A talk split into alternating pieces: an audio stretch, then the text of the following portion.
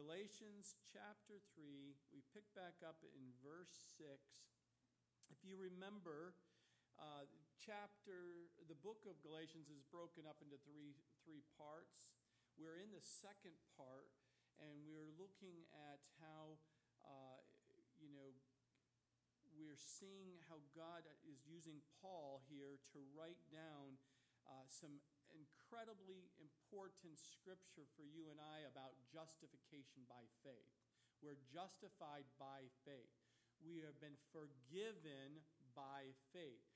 And it's not about just forgiving of our sins, just like we've never sinned before. Justification, just as if we've never sinned before.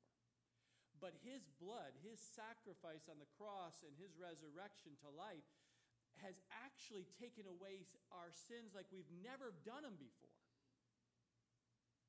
So when someone looks at your life and says, Have you ever been arrested?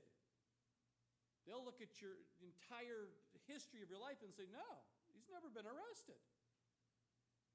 Even though you were, were in jail, you were, you were in bondage, you were, you were in sin, it has been wiped away clean. See, it's amazing as a Christian, we keep thinking about our sins in the past. I don't know why we think about our sins in the past because they are gone. There's nothing on paper. There's nothing, there's, it's been white as snow. Anybody who knows snow better than you and I, how white that is, is up here in the North Country. Try thinking of that in the middle of a desert. The scripture talks about snow. You know, it's not as prevalent as we understand it in the North Country. So, as we see this, we saw the first part of chapter 3 and 4 takes us into the next second part of the, of the scriptures. But in the first part of chapter 3, we took the first five verses, and it was about Paul, his personal argument to justification by faith. Personally, we know how we have been changed. That God has cleansed us, renewed us, made us new, a born again experience we're not the same creature. Now, today, we're going to see the second part of chapter 3, which is Paul's uh, spirit or scriptural argument of, and he's going to use the scripture to help support why justification by faith, because he's combating against these religious leaders, these religious, these Judaizers, these people who are trying to bring the believers in the Gentile world, even Jews who are living in that area, back into the law versus the new covenant of grace. So today we'll see the second part, the scriptural argument. And Paul turns now from a subjective experience, that personal experience that he shared in verses 1 through 5, to an objective evidence or doctrinal explanation of the justification by faith by using the Word of God. If you want to explain what you believe, you use only the Word of God. Amen? Don't try to use someone else wrote a book or your own personal thoughts. And you must come back to the Word of God that is true, that is sound, that is for sure, and you can you can sleep very well at night when you share the Word of God because you know it is truth, because it is of God. He never judge, we never judge the scriptures by our experience. We test our experience by the Word of God. Did I just have a God moment? I don't know. What does the Scripture say about that? If it conflicts with the Word, it was not of God, regardless of how you feel. But if you had a God moment, a God experience, and you it lines up with the Word, praise Him, because God is moving and, and, and revealing Himself in a personal way to you. In the first section, Paul asks six questions, if you remember. In this section, he's going to quote six Old Testament statements to prove that salvation is by faith in Christ and not by the works of the law. And since the Judaizers wanted to take the believers back into the law, take them back into that religiosity, Paul quotes the law itself to show that that is not where God had intended. Man has changed those things. That wasn't God's intention. And since they magnified the place of Abraham in this region and in this religion, Paul uses Abraham as one of his key witnesses right in the very beginning to help to solidify what he's trying to get across to the people. And he starts off here in verse 6 just as Abraham believed God. Key words believed God. Not believed in God, but believed God. And it was accounted to him for righteousness. Now, we read out of Genesis chapter 17. God revealed himself. He spoke to Abram. Abram believed God in what he said. And then God changed his life. Even changed his name to Abraham. This is a new life going forward. You're not living in the past anymore, Abram.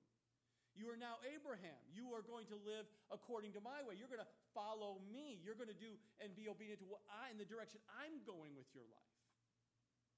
You don't have a say in the direction of yours. I want you to freely follow me by faith. Amazing change.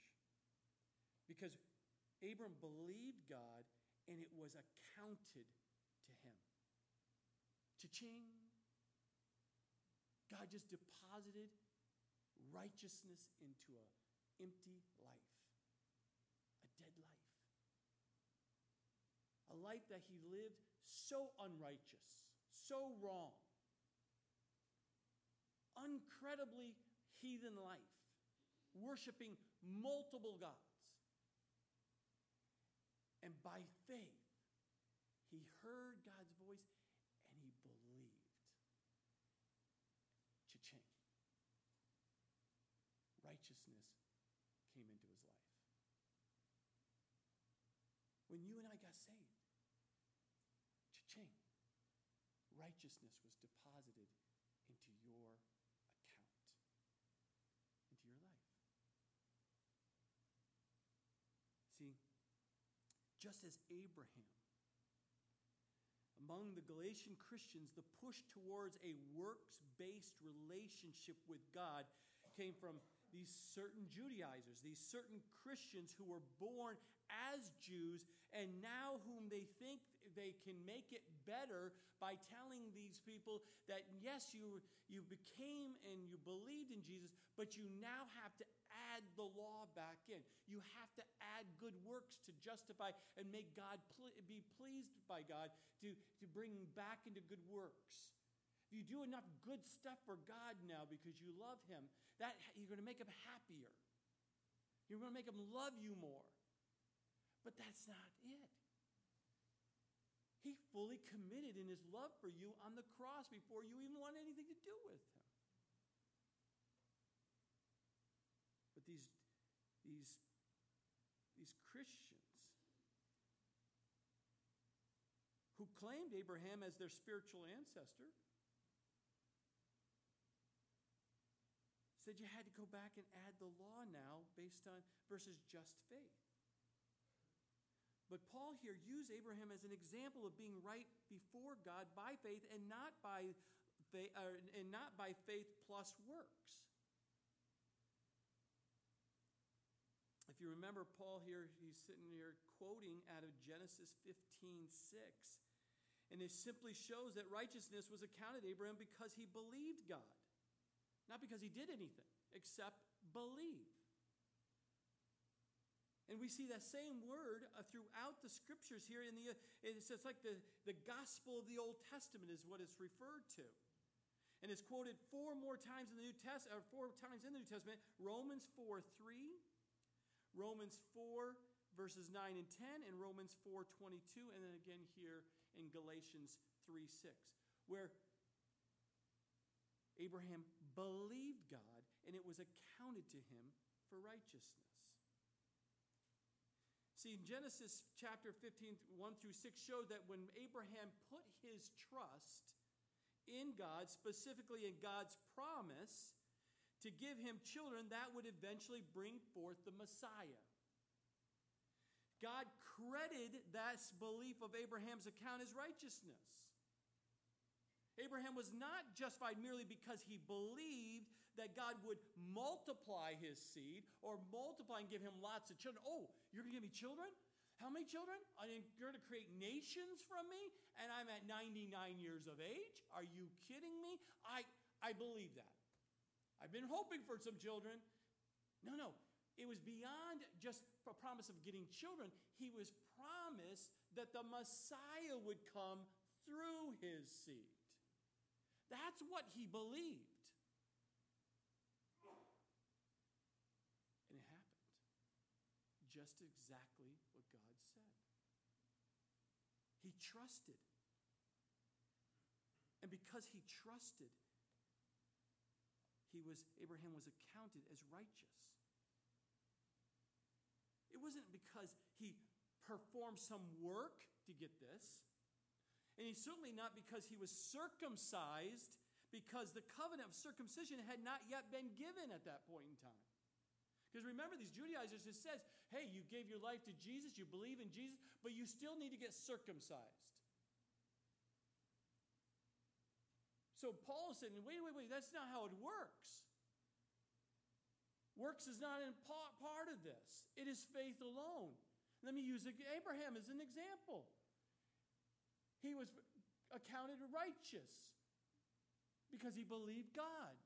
Not because he got circumcised. That was even, uh, even in the thoughts at that point in time. Romans 4 9 through 10 makes it clear this righteousness was accounted to Abraham before the, was circumcised in, in, Genesis 17. No one could say Abraham was made righteous because of his obedience or fulfilling of a religious law or ritual. How many times do we hear that today? I feel, I feel really good about my relationship with God because I kept the ritual. Because I, I, I ate a certain way on Friday. Or I got something put on my forehead. Or because I went to church. Or because I, I read the Bible.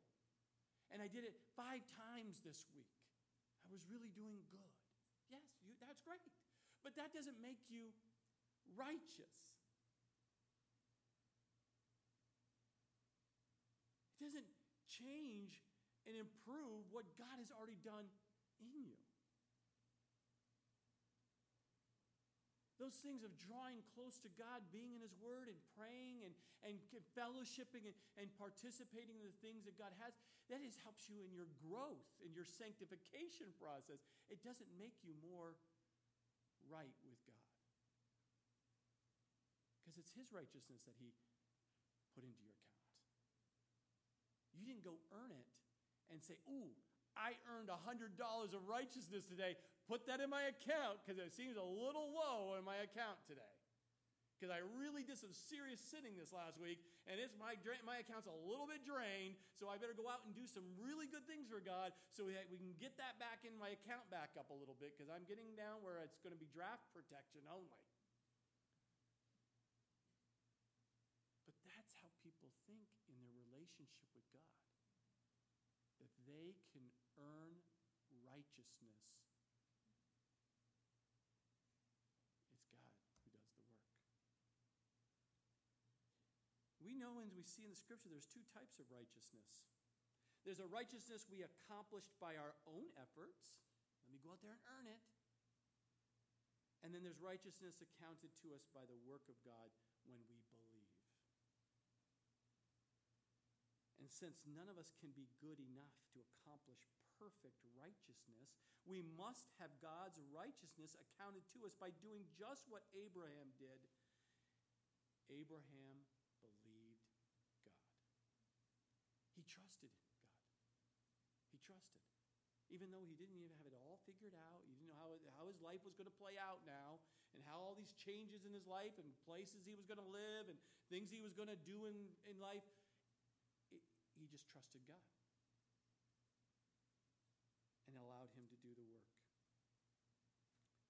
But Abraham's experience shows that God accounts us as righteous because of what Jesus did for us as we receive, as we believe what he did for us by faith. See, those who only believe in God, those who only believe in God, in the sense that they believe he exists. Do you believe there's a God? Yes, Pastor, I believe there's a God. Then you're only as spiritual as the demons are. We see that in James chapter 2 verse 19. If you just believe in God, that there is a God, then you're just like the demons. They believe in God. But the question is are you going to trust or do you believe God? That's the deciding factor for you and me. Believed, of course, means more than just he accepted what God has said is true, though that is true. Of course, that is true. It means that he trusted God. So you see the, the progression? I believe in God.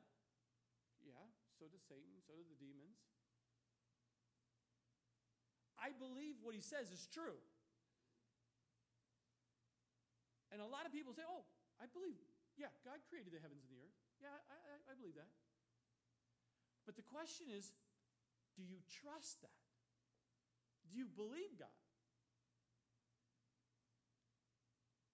Does your life reflect a life that is entrusted in God?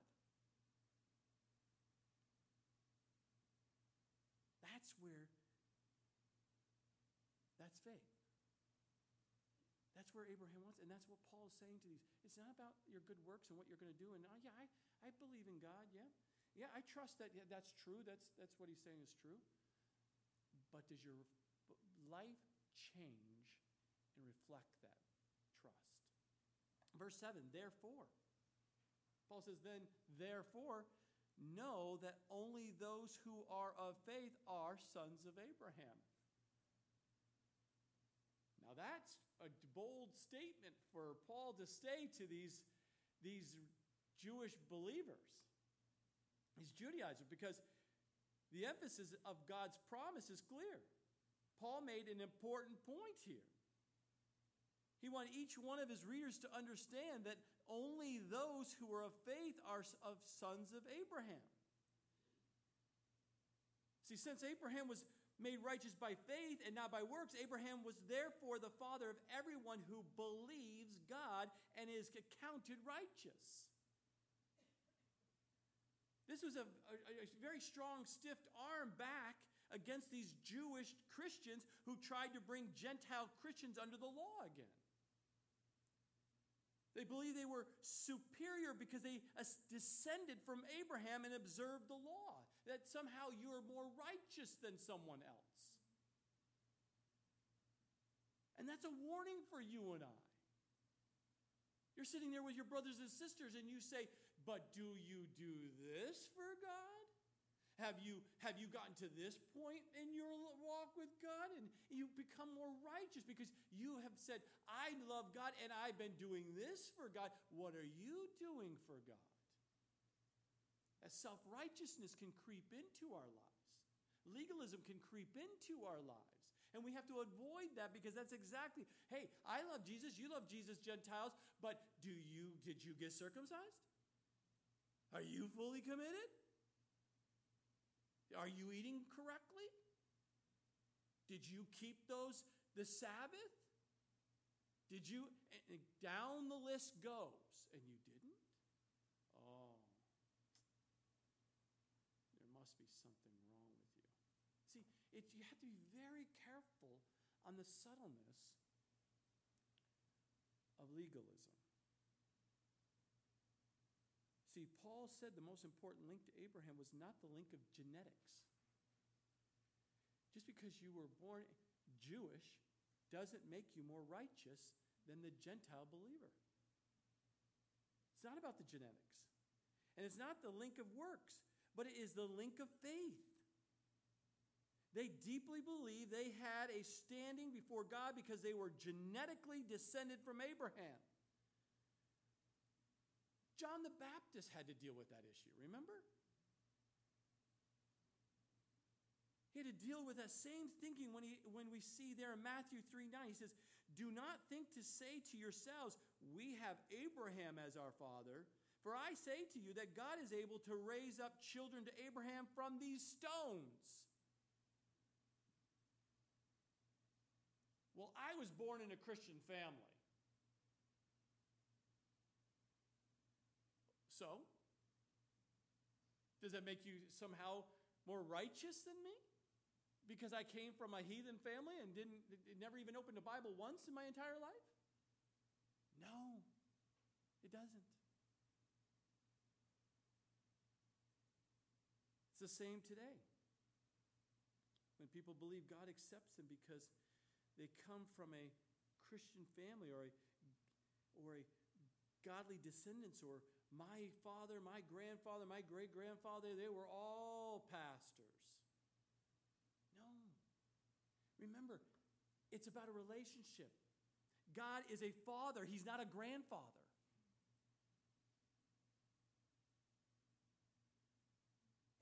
You don't have a relationship with God because you have a grandfather, a father who's connected to the grandfather.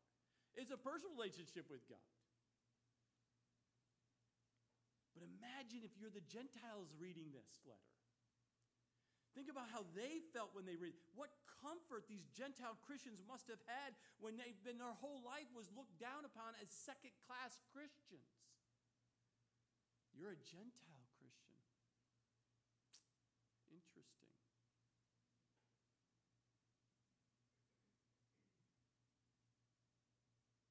What denomination are you? Interesting. You're not a denomination? You're a non denomination? Interesting. We, we, nothing new under the sun these days. But those Gentile Christians are hearing the truth and they believe what God said to Abraham that we're all sons of Abraham. You're not second class. You're not just got in just in time moment, but you're a son of the living God. Amazing.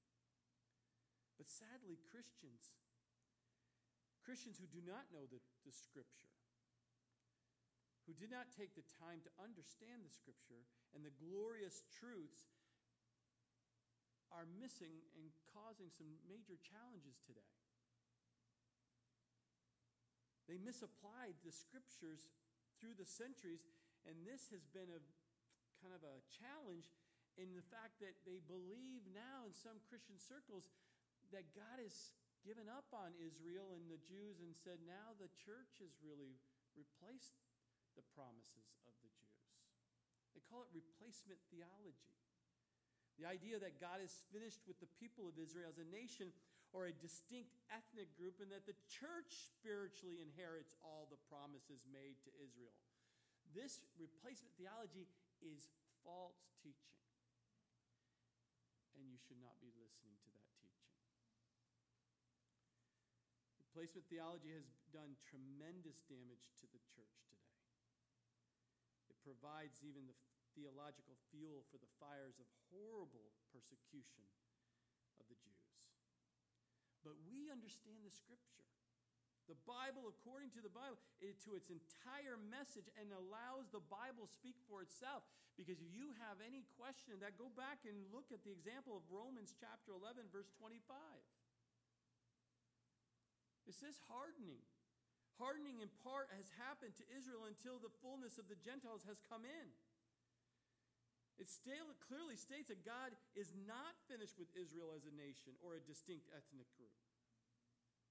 Even though God has turned the focus on his saving mercies away from Israel onto the Gentiles, he will not turn away from his people and his promises. And so we stand very clearly. God is going to use his people, the Israelites. He's using them today as a, as a, as, is like he has it from the very beginning and at the end times as we've gone through revelation we got you're going to see him use his people in israel and in tremendous that's the epicenter of the entire thing that's going on in our country today and the scriptures is right there in the heart of jerusalem and his people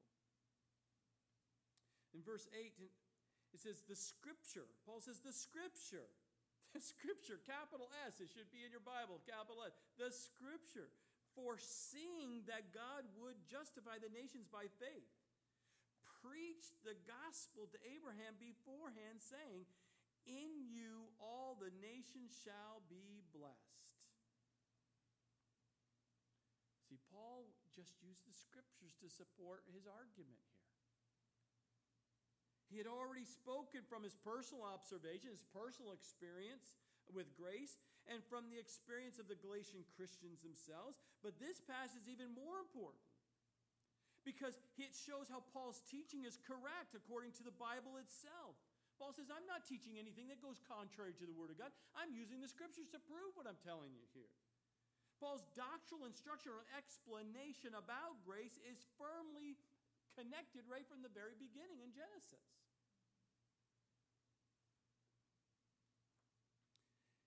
Would have been just fine for Paul's opponents to say, Experiences are just fine, Paul, but show us the scripture. You can say you're having tremendous experience, God's working in your life, but show me the scripture that supports it. And he was happily to do it because Paul knew the scripture. It's remarkable. Paul really emphasizes for you and I something very clearly that it was God's word is speaking here. He's Paul is regarding the Bible as God's word here, right here.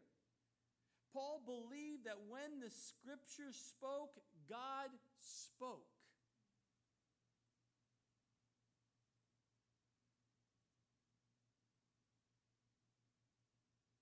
It shouldn't be overlooked.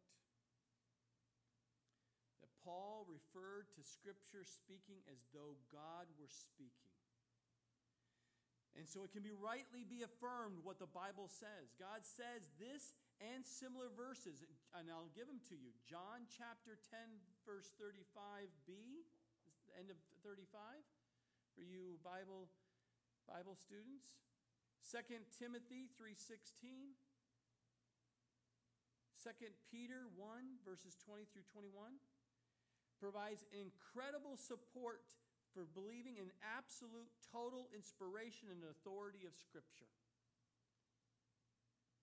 People today out there teaching in the churches today do not believe that the Word of God is God speaking to us directly.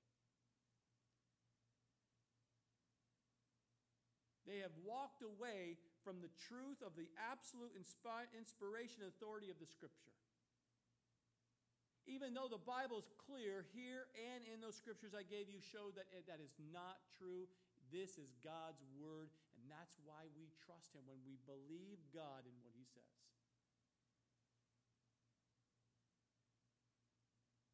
Because you have to understand, God preached the good news to Abraham centuries ago. Paul brought that same good news to the Galatians, and sinners are justified through faith and not by keeping the law. And that's why Paul used this scriptural argument.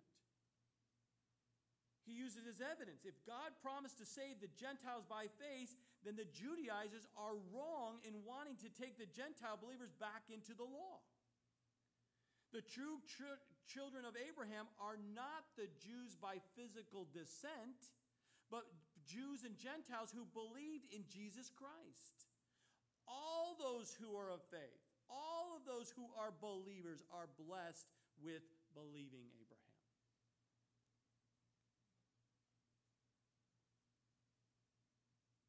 The blessing we receive with believing Abraham is not the blessing of tremendous wealth and power. And don't get me wrong, you look in the scripture, Abraham was extremely wealthy and powerful. But the blessing is something far more precious. It's not about wealth and, and, and, and health. The blessing of a right standing with God through faith is the blessing. And when you read God's great covenant with Abraham that we see in Genesis chapter 12, verses 1 through 3, you discover that many different blessings were promised. Some personal, some national and political, some were universal and spiritual in nature. But certainly God did make Abraham's name great, did he not?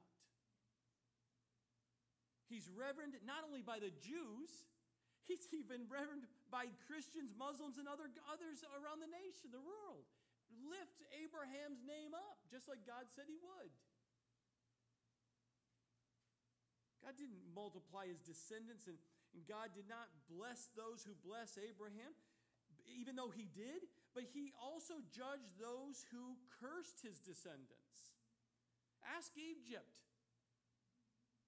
Look what happened to Egypt when they came against him. Or the Babylonian Empire. What Babylonian Empire? How about the Roman Empire? What Roman Empire? You go against God, you're going down. And if nations around and a history doesn't show you that a nation that turns against God is going down, you're, you're, you're, just, you're just in denial. But the greatest blessing that God sent through Abraham and the Jewish nations have, have to do with our eternal salvation. Jesus Christ is that promised seed that we see in verse 16 in chapter 3. That's the great promise. And Abraham believed, and Abraham was blessed. In verse 10, we see as for as many as are the works of the law are under the curse. For it is written, Cursed is everyone who does not continue in all things which are written in the book of the law to do them. So, Paul here addresses those who thought that their law performance could give them a right standing before God. These hypocritical doers of the law are those who seek to obtain a righteousness by a mechanical performance. If I perform good works, then I'll be made righteous while their hearts are far removed from God. And that is so clearly prevalent today. People will do all kinds of good works and make sure everyone knows. I gave a donation to this, this organization is doing a great work, but their heart is so far away from God. That's hypocrisy. But Paul says here, for as many as are the, if the works of the law are under the curse. Those who are following and trying to become righteous because they're following the law is really, are they're cursed.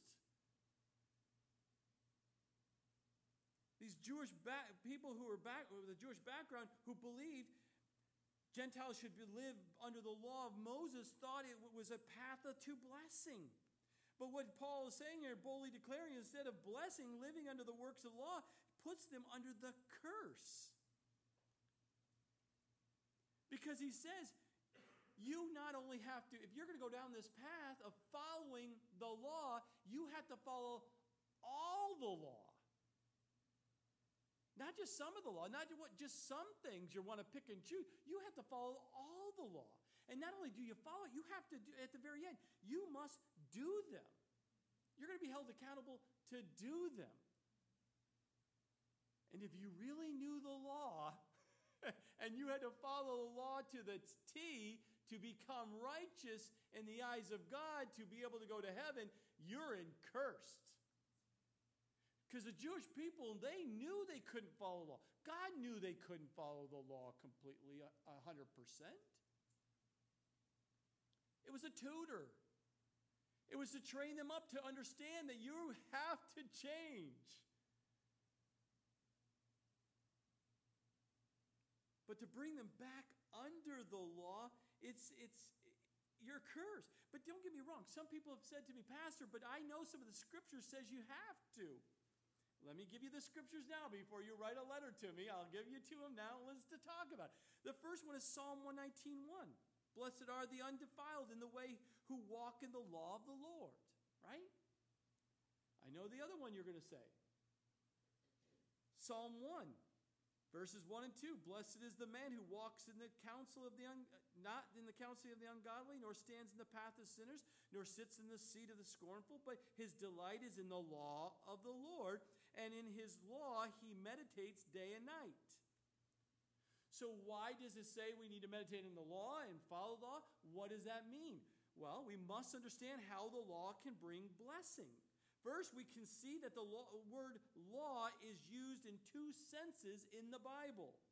Sometimes it means the law of Moses with all its commands. Command, you must do this. Command, you must do that. Do this, do that. Don't do this, don't do that which a man must obey to be approved by God. But sometimes it means God's word in the very general sense. Those two verses in Psalm is general sense. You are to meditate on the word of God. You are to know the word of God. So, secondly, we are blessed when we keep the law because we are living according to the instruction manual for life. There's an inherent, built in blessing in living the way God says we should live and fulfilling the owner's manual recommendations. So, as you study the Word of God and God gives you commandments, you shall not. That's not a bad thing.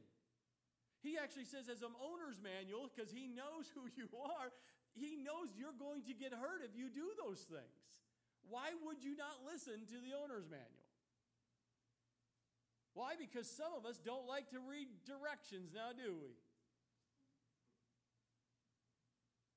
When's the last time you thumbed through the fine print when you bought some piece of mechanical thing? Now, I know you wives did, but the husbands didn't do it. I, know one family, the wife and the husband would never read an owner's manual, but the kids do. Because they said, and I said, why do you read? Because you don't see the two of them go at each other and going, no, you did it wrong. So we figured if we read the directions and guide dad and mom, especially with computers, it saves a lot of problems.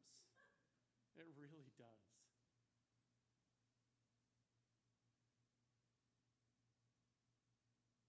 When Paul said that as many are as are of the works of the law are under the curse, he didn't mean that the law was bad or the Word of God is wrong.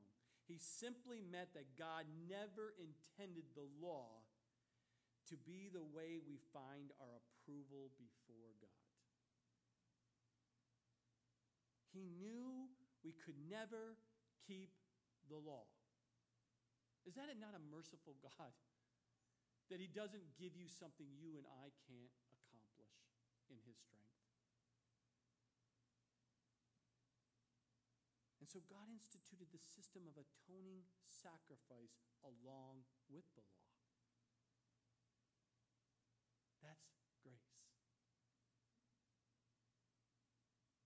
And the entire sacrificial system looked forward to what Jesus would accomplish on the cross for us, and that is the new covenant. Amen? It's just through the Old Testament pointing to Jesus because he was coming. The Messiah was coming. Everything that God set up was just pointing to the Messiah, and he told Abram right from the very beginning this was his plan. God is the same yesterday, today, and forevermore, and do not listen to those who say different. He's a gracious and loving God. Verse 11 But that no one is justified by the law in the sight of God is evident for the just shall live by faith. So, Paul had already proved this point in the scripture by examining the life of Abraham. Now he brings up another passage from the Old Testament from Habakkuk 2 4, which reminds us that the just live by faith and not by law. Did you see those key words in that statement, though? Just Live faith. Those who have been justified by God must live by faith. You're not just justified and then you can live however you want to. And you don't live by sight, by doing the works and said, I've done the good works, so I must be good. It's by faith.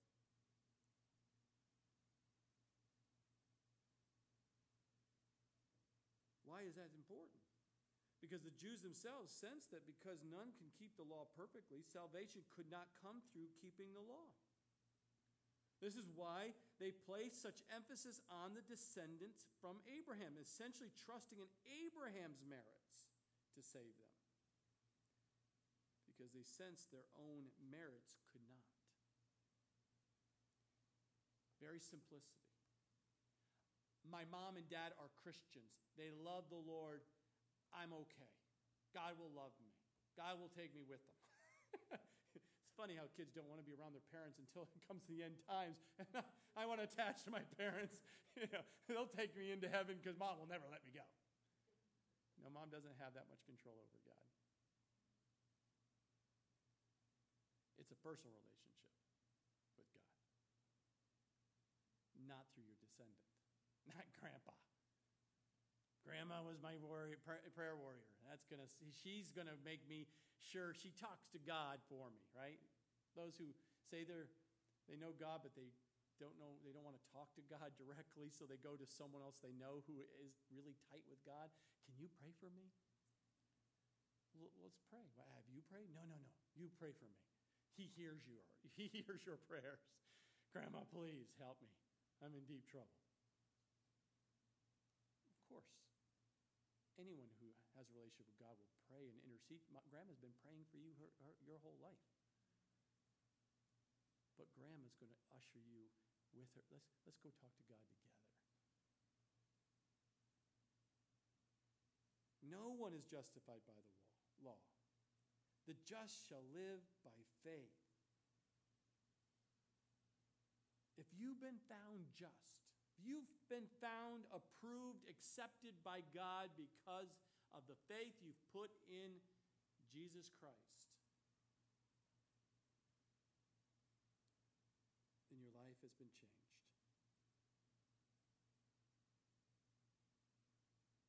You know, if you go back today, you'll see the same truth, the just shall live by faith in Romans 117. You will see it in Hebrews 10:38. And of course, you see it here in Galatians 3:11. In verse 12, yet the law is not of faith, but the man who does them shall live by them. So the Old Testament tells us that approval by God through the law must be earned by actually living in obedience to the law, not just trying it.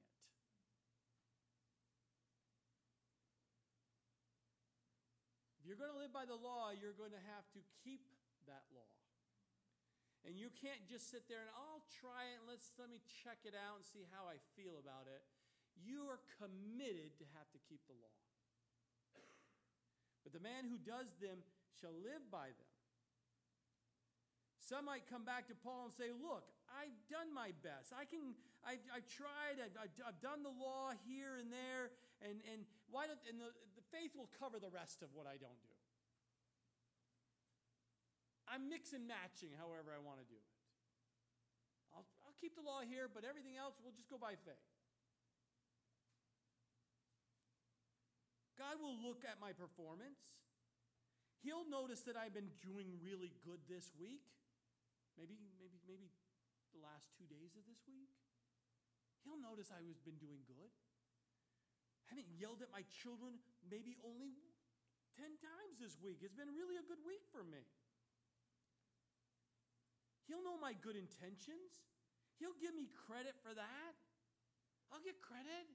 I showed up at church at least once this month. But the important thing is that I'm really trying Paul. I'm really trying.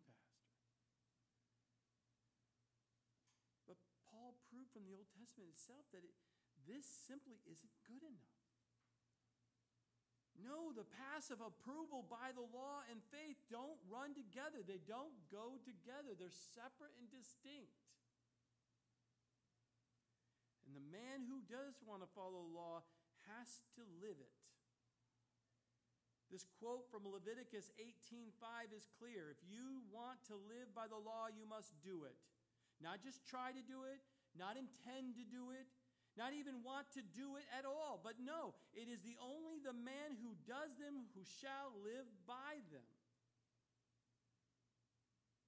See, so many people will comfort each other by good intentions. We all mean very well here. We're trying our best.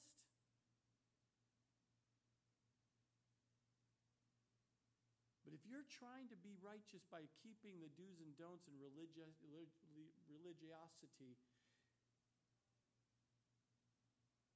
good intentions are not good enough. A good effort isn't enough. Only actual performance will do. And so this passage here in Leviticus 18:5 is another often quoted principle from the Old Testament. We see it in Nehemiah 9:29. He quotes it in a great prayer for Israel. The Lord himself quoted it through the prophet Ezekiel in Ezekiel chapter 20 and 21. And Paul also quotes it again in Romans 10:5 to get the point across. If you're going to live by the law, these do's and don'ts, you better keep them perfectly or you're in trouble. But the effect of Paul's use of scripture here is to be overwhelming to his readers that it, that is not going to work. You must believe God by faith. And then he finally will finish up here in verses 13 and 14. Christ has redeemed us. This is the good news now. Paul is saying, okay, we got that nailed down here. Now let me give you the good news to help you breathe. He says, Christ has redeemed us from the curse of the law that you were under. He purchased you from that, He set you free from that. Having become a curse for us, how did He purchase you from the curse? With His own life. For it is written, Cursed is everyone who hangs on a tree. That the blessing of Abraham might come upon the Gentiles in Christ Jesus, that we might receive the promise of the Spirit through faith. Because we don't actually do it and do it all, the law put us under a curse. And but now Jesus has redeemed us from the curse of the law. Redeemed as the idea of buying back, purchasing out of. It isn't just rescuing, it is a paying a price to rescue, and Jesus bought us out of under the curse of the law.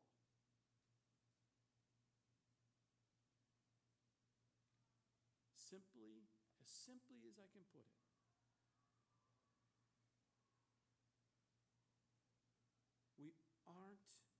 cursed anymore because of Jesus.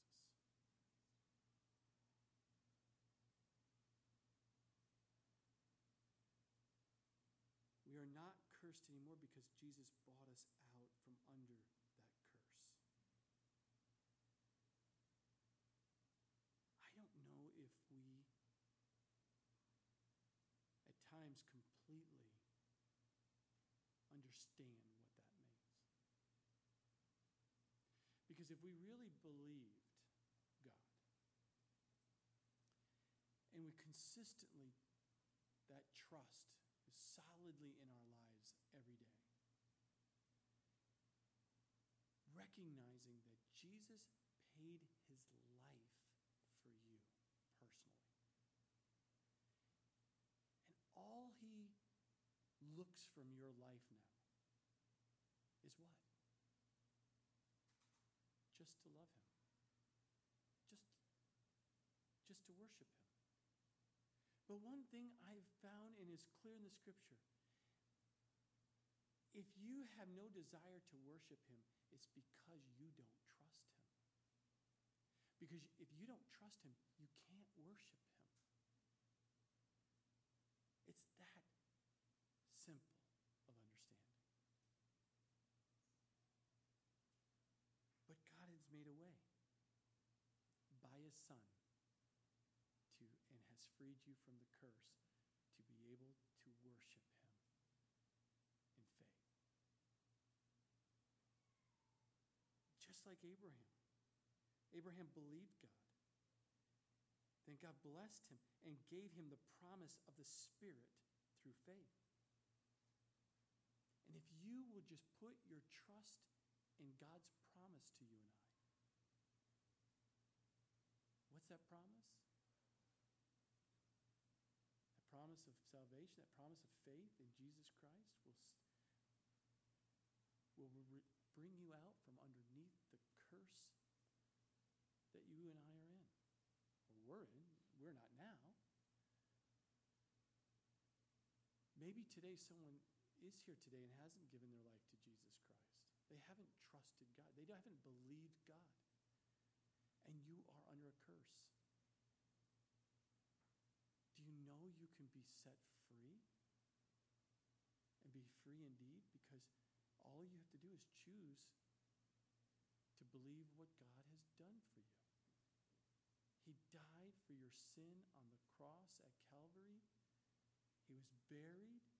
He rose from the dead, and he lives to want a relationship with you. And if you will just trust him, he will free you from the curse that we see in the scripture. You cannot be good enough to go to heaven. Has your count, has your personal account been cha-chinged by God? Has He righteousness into your life? Has He come into your life? For that to happen, you first must surrender your life to Him. May it be today.